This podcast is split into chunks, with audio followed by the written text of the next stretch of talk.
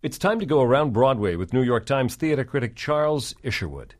Cherry Jones, who won acclaim for her portrayal of Amanda Wingfield in The Glass Menagerie on Broadway this past season, has made a quick return to the New York stage. She's starring in a new play, When We Were Young and Unafraid, by Sarah Treem at City Center. Charles, Cherry Jones has displayed quite a range in her stage work. Who is she this time?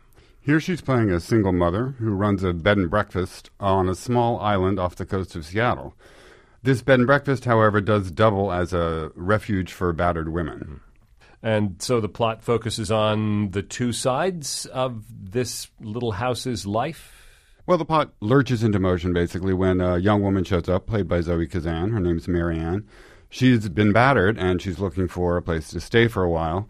One of the main strands of the plot is her story, whether she's going to be drawn back to her husband, as Cherry Jones's character certainly does not want her to be, but she still loves the man, and so there's some tension there. And so we have some other characters who are going to play a part in this thing too. Yeah, um, Agnes, who's Cherry Jones's character, has a daughter who's just getting ready to go off to college.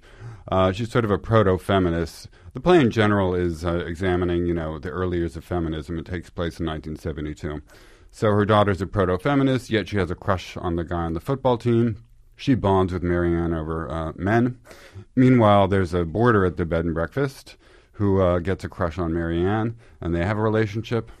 And there's yet one more major character who is a uh, sort of a lesbian separatist who shows up and is looking for work and uh, sort of gets into it with Cherry Jones's character. So does Cherry Jones's character dominate this play, or is this is this more of an ensemble piece?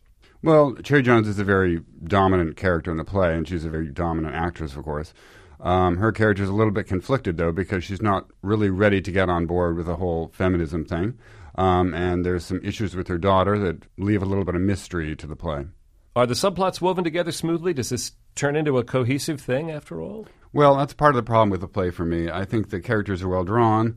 The plots are interesting in themselves, but there isn't really enough time to uh, bring them all together cohesively. It's one of those plays that somehow adds up to less than the sum of its parts. Sarah Treem wrote it. Is she on her way here to bigger and better things? Well, I think she's very talented. She's had a couple other plays produced at uh, in New York and at regional theaters that I've seen, and she's writing, I think, for a couple of television shows, or actually, she's writing for House of Cards. So, if you're already writing for House of Cards, you must be doing something right. The Manhattan Theater Club production of Sarah Treem's When We Were Young and Unafraid, directed by Pam McKinnon, continues through August 10th at City Center's Stage 1. And we go around Broadway each week at this time with Charles Isherwood of the New York Times here on WQXR. WQXR is supported by Manhattan Theater Club, presenting When We Were Young and Unafraid, starring Cherry Jones, whose stage credits include Doubt and the Glass Menagerie. This world premiere play by House of Cards writer Sarah Treem and directed by Pam McKinnon also stars Cherise Boothe, Patch Darragh, Zoe Kazan, and Homeland's Morgan Saylor. On stage now through August 10th at New York City Center. Tickets at nycitycenter.org.